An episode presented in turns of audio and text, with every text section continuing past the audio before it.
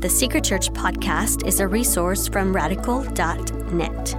For the Secret Church 9 study guide and other resources that go along with this audio, visit radical.net slash sc9. This is Secret Church 9, episode 5. So here we go. The church teaches.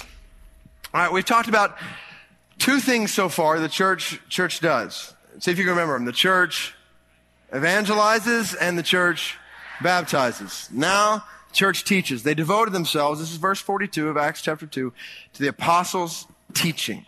If Jesus Christ is the head of the church and hence the source and goal of its entire life, true growth is only possible in obedience to him. Conversely, if the church becomes detached from Jesus Christ and his word, it cannot grow, however active and successful it may be.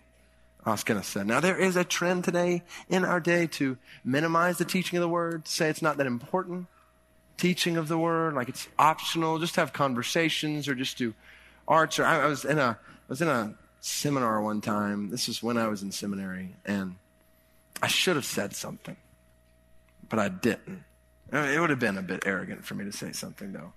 This guy was giving a presentation on how teaching and preaching in the church were of old and no longer necessary and no longer important. And he gives this whole spiel about how music has re- replaced teaching, and so it's it's music and, and other things. And and so I, I wanted to raise my hand at the end of this hour talk and ask him if that was true. Then why did he not sing his lecture?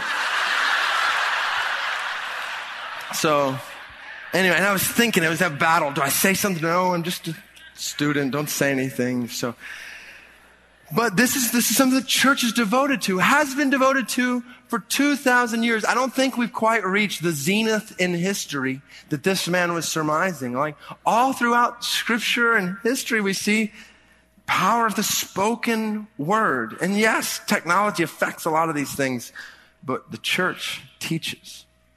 Because the church is a community formed by God's word. We're saved by the word. Faith comes by hearing, hearing through the word of Christ. I should say we're saved by Christ through his word. That's how we're saved. We don't make up our own path to salvation. Scripture says this is how to be saved. Not just saved, we're sanctified through the word. This is the, this, the Bible is the book that is given to us. And as it's taught, we grow into the image of Christ. We're, we're reproved and corrected and we're training in righteousness and we're servants of the word. We preach the word, Paul says. That's central in the church. That's a command in the church, an imperative. Preach and teach the word. So the church is a community formed by God's word and the church is a community focused on God's word. Why? Why is this book so important in the church? Because the church reveres the magnitude of God's word. The church knows the significance of God's revelation. God reveals himself as the Word. In the beginning was the Word. Not in the beginning was the song, or in the beginning was the drama, or in the beginning was the music. In the beginning was the Word. This is revelation. Jesus is God's communication to the world, His Word. And in 1 Samuel 3, there was, it was the days of Samuel. There was no frequent vision of the Lord. God raises up a prophet, and it says the Lord revealed himself to Samuel at Shiloh by the word. So God reveals himself as the word, and then God reveals himself through the word. What we see of the greatness of God is coming about because of his word all throughout scripture. Creation formed by his word. Storms stilled by his word. He speaks and the waves obey. Fevers are cooled. Demons are cast out by his word. Sins forgiven. The blind are made to see. The dead are raised to life by his word. The entire universe responds to the word of God. Think about it. God says, whom will you compare me to? Lift up your eyes and see who created all these. He who brings out their host by number calling them all by name, talking about the stars, by the greatness of his might, and because he is strong in power, not one is missing. The stars in the sky come out every night by the word of God. I think about that. In our, in our galaxy, there's a, what, a hundred billion stars? And our galaxy is one of millions of galaxies filled with hundreds and billions and billions and billions of other stars. And we, our God, brings them out one by one, and He calls them by name. Bob and Mary and Z14536 I don't know what their names are, but our God does. And when He speaks, they, they shine. And this is, this is one of the humbling, most humbling quotes for me. I read this a long time ago. Charles Misner, scientific specialist in relative theory. Misner had, uh, Misner had, had studied Einstein. And this is his commentary on Einstein. The design of the universe is very magnificent and shouldn't be taken for granted. In fact, I believe that is why Einstein had so little use for organized religions, although he strikes me as a basically very religious man. He must have looked at what the preachers said about God and felt that they were blaspheming. He had seen much more majesty than they had ever imagined, and they were just not talking about the real thing. My guess is that he simply felt the religions he'd run across did not have proper respect for the author of the universe. The last thing I want to be said about me in the teaching of this word is that he was not talking about the real thing. And this is, this is why this word is important in the church because, because this word, the magnitude of this word, of what God has said, cannot be overestimated. The church knows the seriousness of man's proclamation. Even when we saw in Acts chapter 2, Peter stood up, raised his voice, and addressed the crowd. The language there is to speak with seriousness and gravity. You think about it. Oh, look at 2 Corinthians 4. This is an amazing three verses together. Verse 4 The God of this world has blinded the minds of unbelievers to keep them from seeing the light of the gospel of the glory of Christ. Verse 6 God said, Light shine out of darkness, and He's shone in our hearts to give the light of the knowledge of the glory of God in the face of Christ. So you got the God of this world blinding minds in verse 4, and true God shining light into hearts in verse 6. And in the middle, what does it say? We proclaim not ourselves, but Christ, Jesus Christ is Lord, with ourselves as your servants for Jesus' sake. Like, I hear people talk today about we should have casual conversations in the church. You don't need to, to teach. And, and obviously, we see how light teaching supposedly has become in the church and filled with entertainment and jokes and all these, like, do we realize there is a true God over this world who is shining light into hearts. And there is a false God, little g, God of this world, Satan.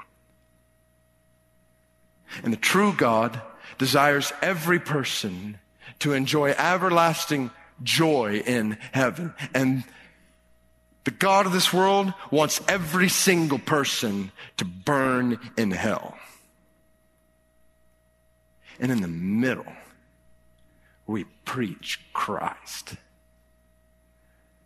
Like, that doesn't leave room for casual, just talk. Like, no, this is serious here. Is, lives are dependent on hearing the word of God. That's why the preacher or teacher exposes the voice of God. And we have this tendency to minimize in the church what God has said and we maximize what we say. And we have all kinds of thoughts and opinions and no, like we need this. We, we do it. What's dangerous is we, we cloak it with the word. We take, like, for example, like take Nehemiah, for example. Nehemiah has been just classically abused as, well, this, this is God's textbook on leadership in the church. And so we'll use this and we'll just talk about all kinds of leadership principles. And basically we take like leadership books and we take the principles there and we try to find them in Nehemiah. And the problem is when you get to Nehemiah chapter 13, verse 23, okay? This is God's textbook on leadership. Nehemiah says, In those days, I saw the Jews who had married women of Ashdod, Ammon, and Moab. Half their children spoke the language of Ashdod. They could not speak the language of Judah, but only the language of each people. So I confronted them, Nehemiah said, and cursed them, and beat some of them, and pulled out their hair.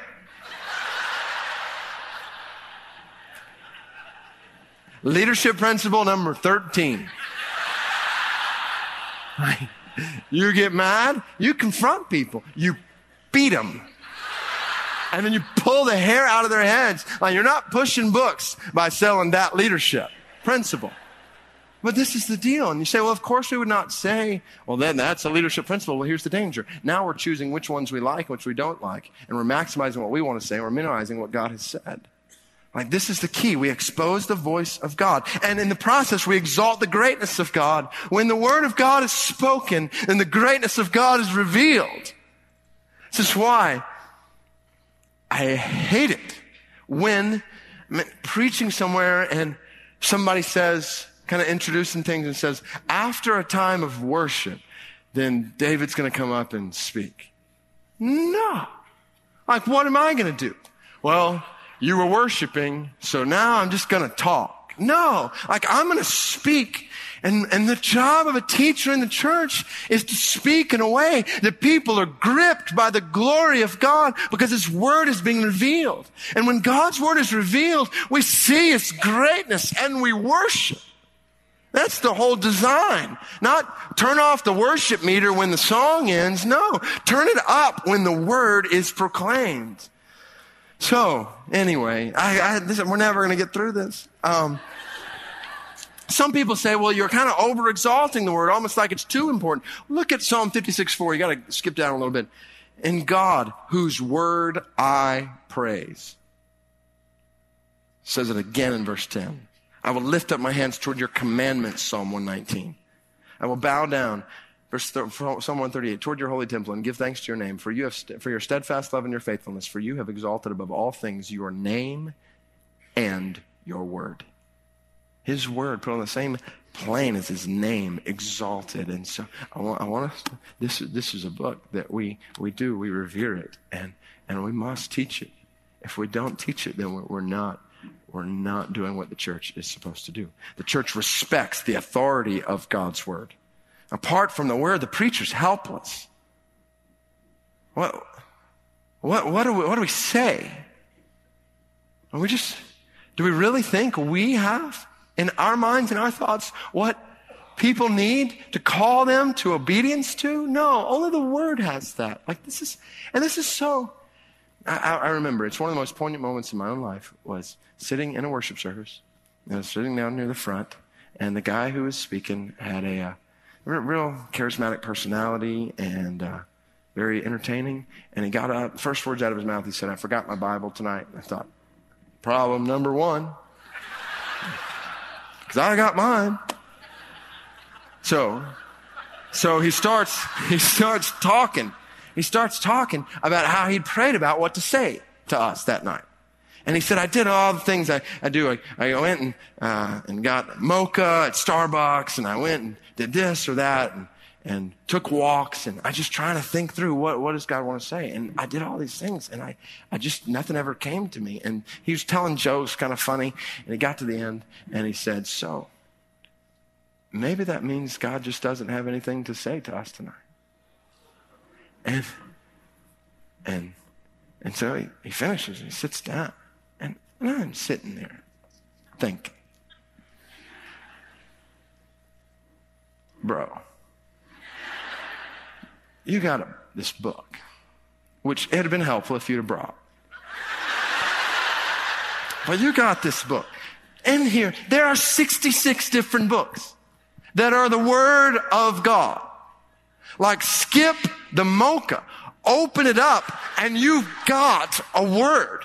You don't have to find something, create something, go on a walk, turn to Leviticus for all I care, read it, and you got a word from the Lord. You don't have to make something up here. Like this is the key. We don't have to make something. It's not upon me as a pastor to make up something to say to people. No. We teach the word, and apart from the word, we're helpless. Absolutely helpless. Like, I'm not the chef here. I'm the waiter.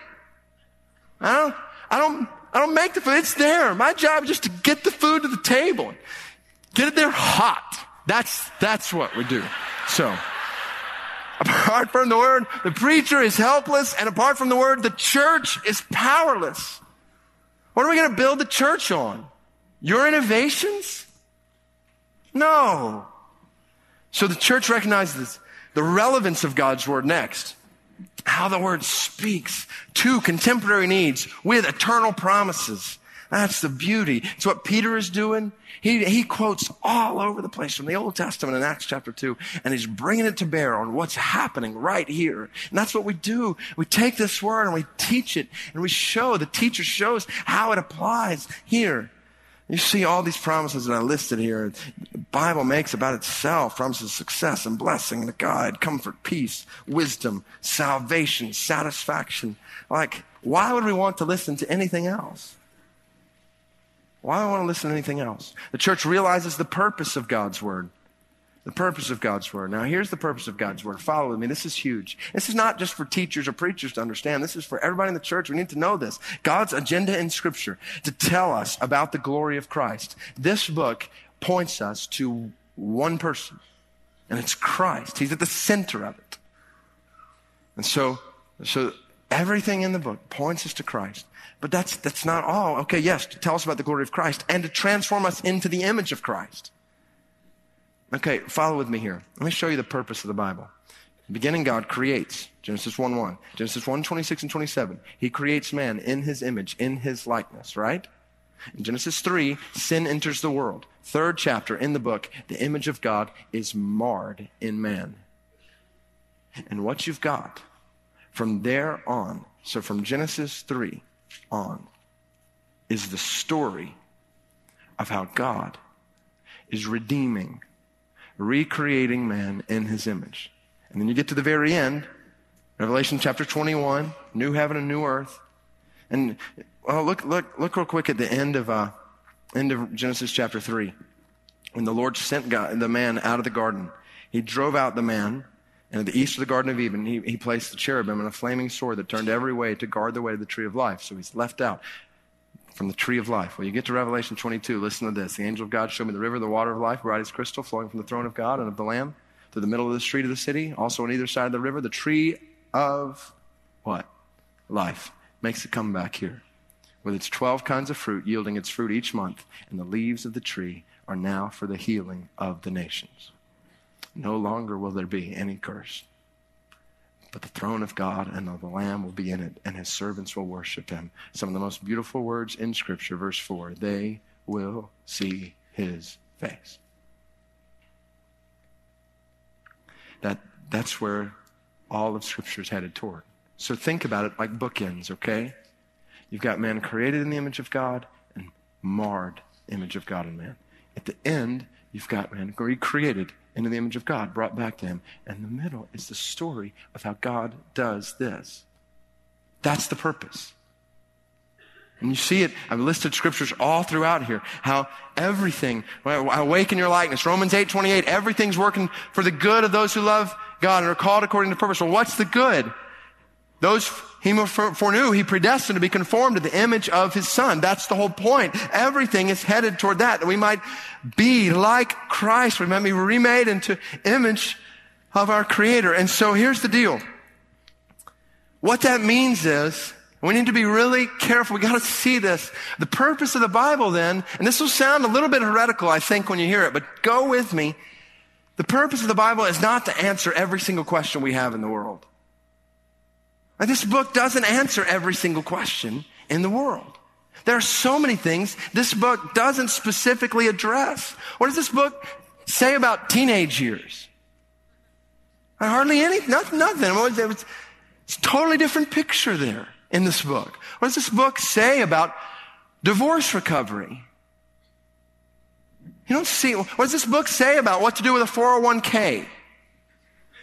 Like, and yet, and yet, if we're not careful, what we say, what we do is we come to this book and we, we, we hear people asking questions about those kind of things. We say, well, what can I do with this book to try to help answer their questions? But that's not the purpose.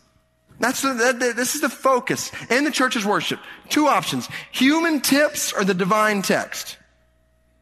Tips on financial victory and walking through divorce recovery and raising teenage children. I mean, you got spare the rod, spoil the child, but beyond that, like, you got all kinds of tips, though, being offered all across the church today that are either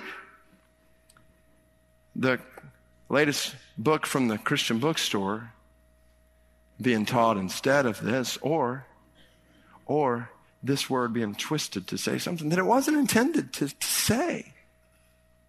And now it's good motives. Again, it's pragmatism here. It's good motives. We want to help people walk these things. But follow this. When we focus on human, human tips instead of the divine text, what do we do? We end up robbing ourselves of the truth that is necessary for realizing God's purpose in our lives. And God's purpose is to conform us into the image of Christ, right?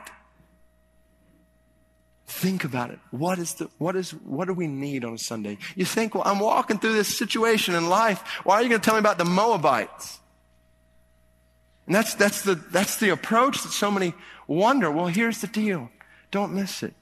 This word about the Moabites here in the book of Ruth is promised by God through his Spirit to conform your heart into the image of Christ and to help you know him and walk with him in step with his Spirit. And sure, it may not speak directly to the, to the financial struggles you're walking through right now. But here's the deal the, the beauty is when we focus on, on this word and the purpose that it is given to us for, then, then we walk away. And yeah, maybe we don't have an answers from the preacher or teacher about how I need to walk through this financial struggle, but we do have the very Spirit of God inside of us that we know and not is just not just going to give us answers and tips. He's going to walk with us through these financial struggles. He's going to form our minds and our desires in the process. And he's going to make us look more like Christ. And that's going to be better regardless of how much money we have in the end. That's what we need. When we don't get that, we rob ourselves of what we need for realizing God's purpose in our lives, and we rob God of the glory that is due His name. We start looking at different communicators in the church because they've got all the answers. No. No. I'm not that good. I know that.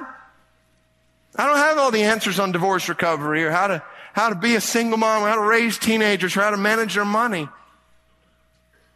But, but I do have what is necessary, what is most helpful for bringing you into the image of Christ and getting you in touch with the one who will walk with you through whatever happens in your life.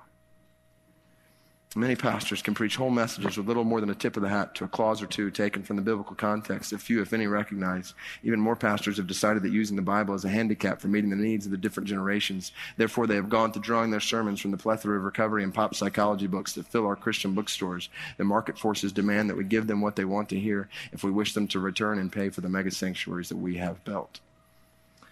Here's the, here's the other option. When we focus on the divine text instead of human tips, we fill ourselves with the truth that is necessary for realizing God's purpose in our lives, and we glorify God by becoming like Christ. And that's what we want. More than anything, we want to become like Christ. The Word feeds the character of Christ in us and instills the conscience of Christ in us. He changes our hearts and our minds and then character, conscience, and then the word produces the conduct of Christ in us. So we begin to live out our faith. And this is the beauty. All right. Now follow with me here. When we get this word and it's changing our hearts from the inside out, we're beginning to love Christ more. We're beginning to think more and more like Christ. We begin to act like Christ. This is where life transformation happens. But if we just start with, well, people want to know what they need to do, and we tell them, all right, we'll do this, here's some tips on this or this or this. Even good tips we give. Think about, think about teenagers struggling with purity, college students struggling with purity. Like we can say all day long, be pure. Now, do it. Be pure. Avoid sexual immorality. We can say that all day long, but until, until Teenagers and college students are growing to love Christ and His Word. And He's changing their hearts and He's changing the way they think and they feel and they desire. Where teenagers and college students begin to see that Christ is far more satisfying than anything else in this world put together. It's not until that happens they'll begin to live in purity. I mean, they may try for a few times to be pure, but it's going to fade away because we need Christ to do this in us and He's got to be formed in us and the Word does that. So many, so many high school students go off to college and their faith is ripped apart within weeks. Why? Could it be that the character of Christ was never really formed in their heart and their minds to begin to think Christianly so that some pagan professor can't just slash them down with one statement? We need this word.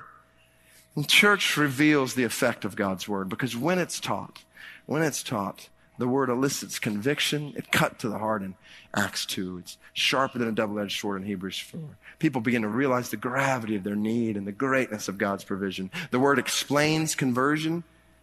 What I mean by that is it tells us how to be saved. You look in Acts 2:37.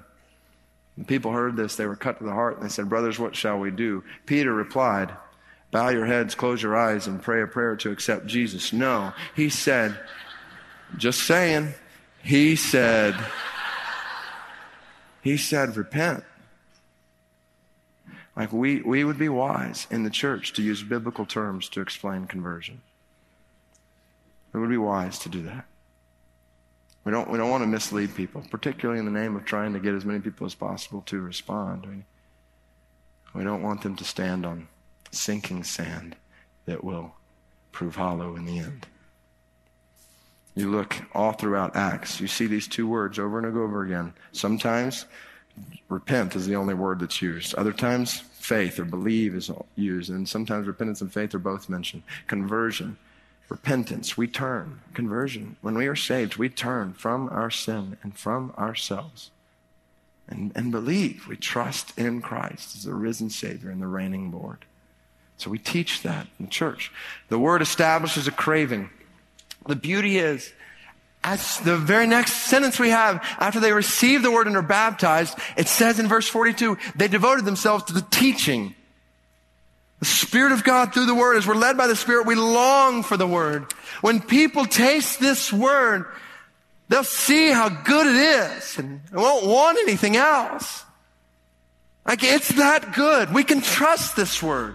It will create a longing and a craving in it. But so that when, when we get tried opinions from somebody else, we know, oh, that sounds good, but it, it's not this. So that's why the church teaches. Thank you for listening. You can find more episodes from Secret Church and thousands of other free resources at radical.net.